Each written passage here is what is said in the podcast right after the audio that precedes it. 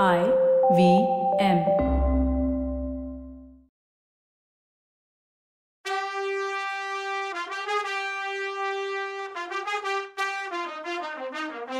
அருமை அற்புதம். எப்படிப்பட்ட ஒரு முயற்சி இது?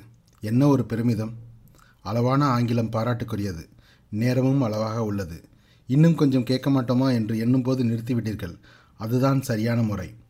கலை உலக ஜாம்பவான்களுக்கே கனவாக இருக்கும் இந்த காவியத்தை சமுத்திரம் என தெரிந்தும் தனியாளாக நீந்துவது இல்லாமல் எங்களை உடன் அழைத்துச் செல்லும் இந்த பிரம்மாண்ட முயற்சிக்கு வாழ்த்துகளும் நன்றிகளும். இப்படி பல பாராட்டுக்கள். உங்களின் அன்புக்கு ஆதரவுக்கு நன்றி. வெல்கம் டு கதை பாட்காஸ்டின் பொன்னியின் செல்வன் இது எபிசோட் ஃபோர். கதை சொல்பவர் கவிதா.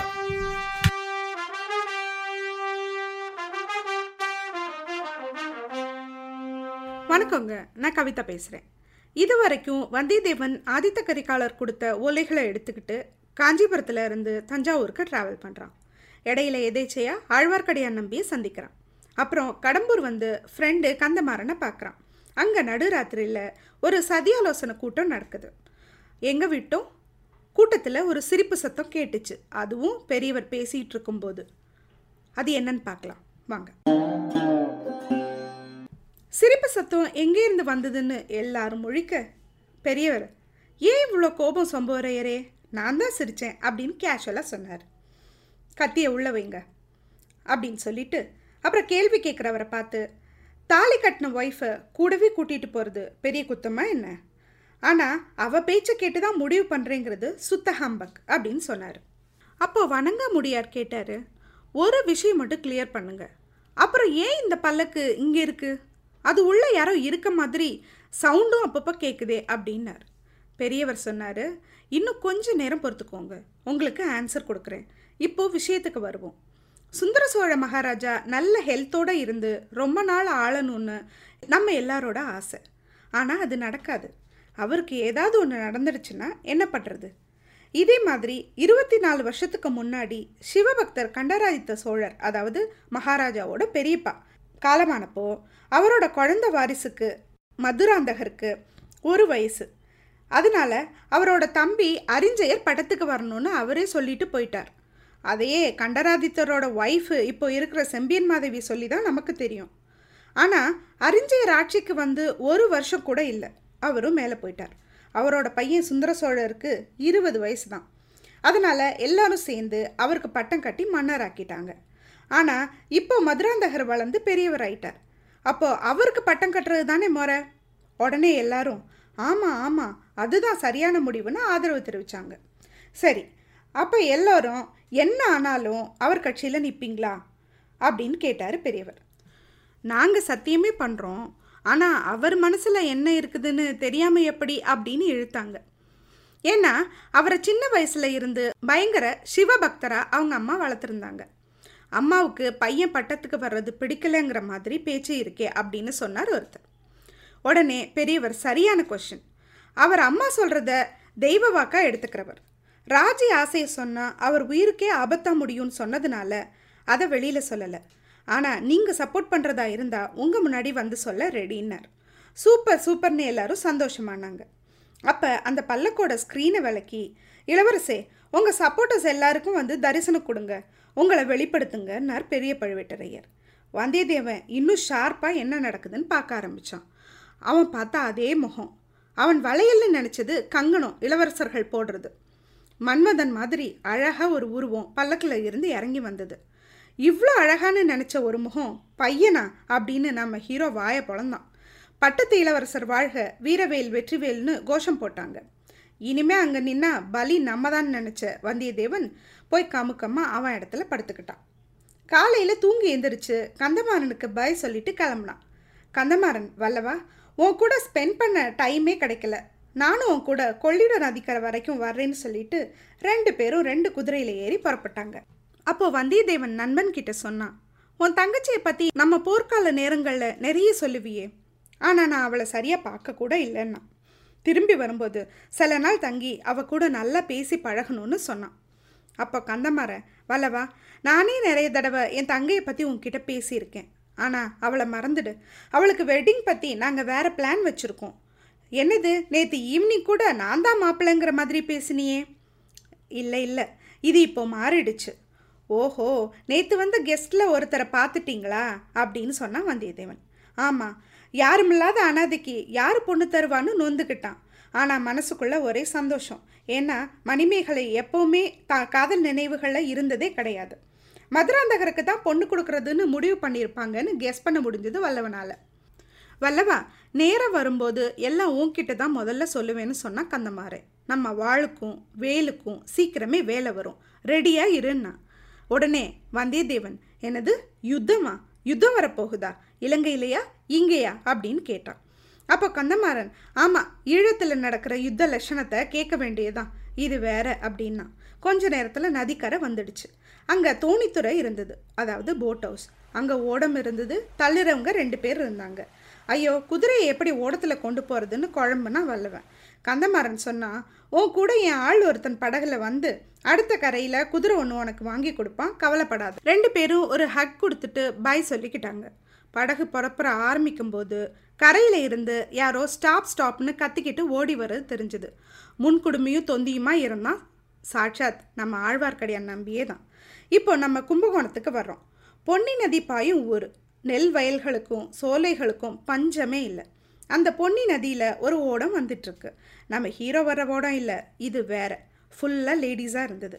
ஒருத்தி ஒருத்தி மிஞ்சிற அழகு. ஒருத்தி கண்ணழகின்னா இன்னொருத்தி உடல் அழகி இப்படியே ஒவ்வொருத்தரையும் வர்ணிச்சுக்கிட்டே போகலாம். பாட்டு பாடிக்கிட்டு வீணை மீட்டிக்கிட்டு நதியை ரசிச்சுக்கிட்டு பேசி சிரிச்சுக்கிட்டு வருது அந்த ஓடம். ஓடத்தில் ஒரு பொண்ணு ரொம்ப கம்பீரமாக தெரிஞ்சா.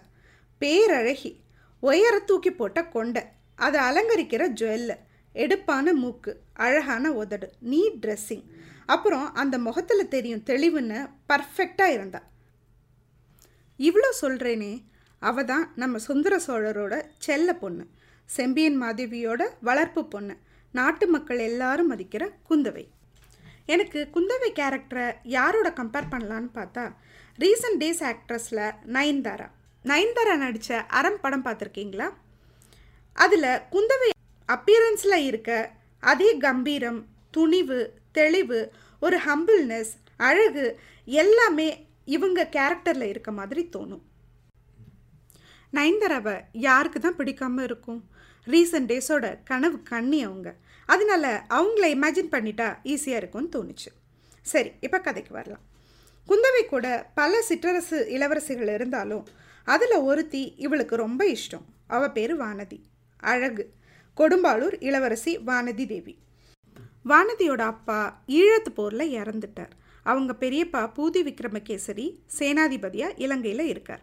அவர் இலங்கைக்கு போனப்போ குந்தவி கிட்ட பார்த்துக்க சொல்லி விட்டுட்டு போயிருக்கார். ரொம்ப அமைதியானவ அகங்காரம் இல்லாதவ பயந்த சுவாவம் இவ என்ன அப்படி ஒரு இம்பார்ட்டண்ட்டான கேரக்டர்னு கேட்குறீங்களா யார் எப்படி வாழ்க்கையில் முன்னுக்கு வருவாங்கன்னு சொல்லவே முடியாது. அதனால் ஒரு பில்டப் கொடுத்து வைப்போமே. ஓட கரைக்கு வந்ததும் குந்தவியும் வானதியும் மட்டும் இறங்கிட்டு காத்துட்டு இருந்த ஒரு தேரில் ஏறிக்கிட்டு ஜோசியரை பார்க்க போகிறாங்க இவங்களுக்குள்ளே நடக்கிற கான்வர்சேஷனை பார்க்கலாம். வானதி கேட்குறா அக்கா எதுக்கு இப்போ ஜோசியரை பார்க்க போகிறோம் அப்படின்னு.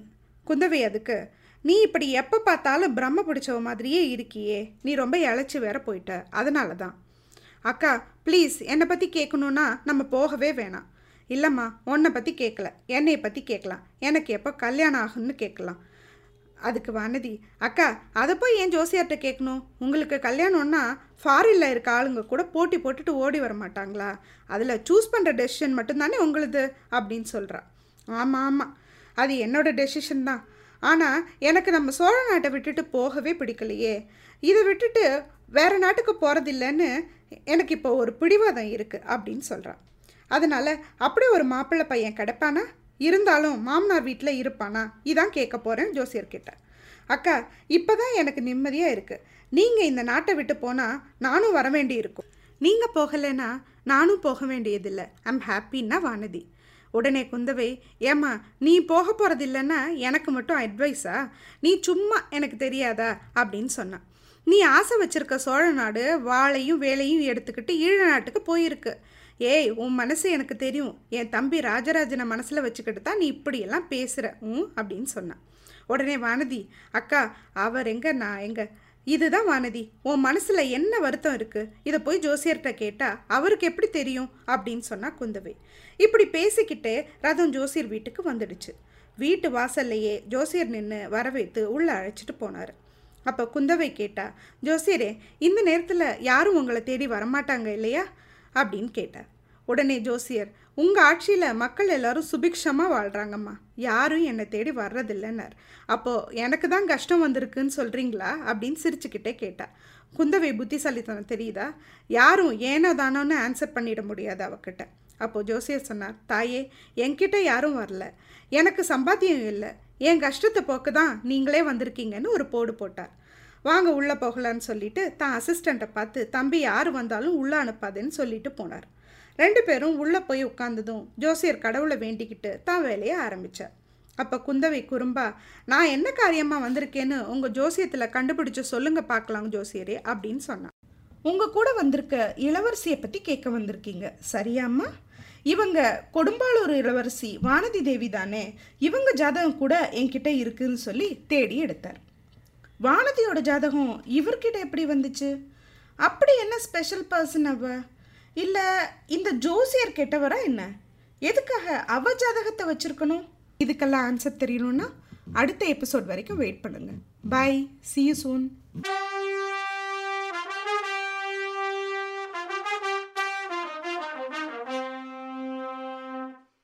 என்னங்க? கதை ரொம்ப சுவாரஸ்யமாக போதா? அடுத்த எபிசோட் அதாவது அஞ்சாவது எபிசோட் வரும் ஃப்ரைடே அன்னைக்கு இந்த பாட்காஸ்ட்டை பாட்பீன் ஸ்டிச்சர் மற்றும் ஆப்பிள் பாட்காஸ்ட்டில் நீங்கள் கேட்கலாம். அடுத்த எபிசோடு வரைக்கும் சி யூ சூன் பாய்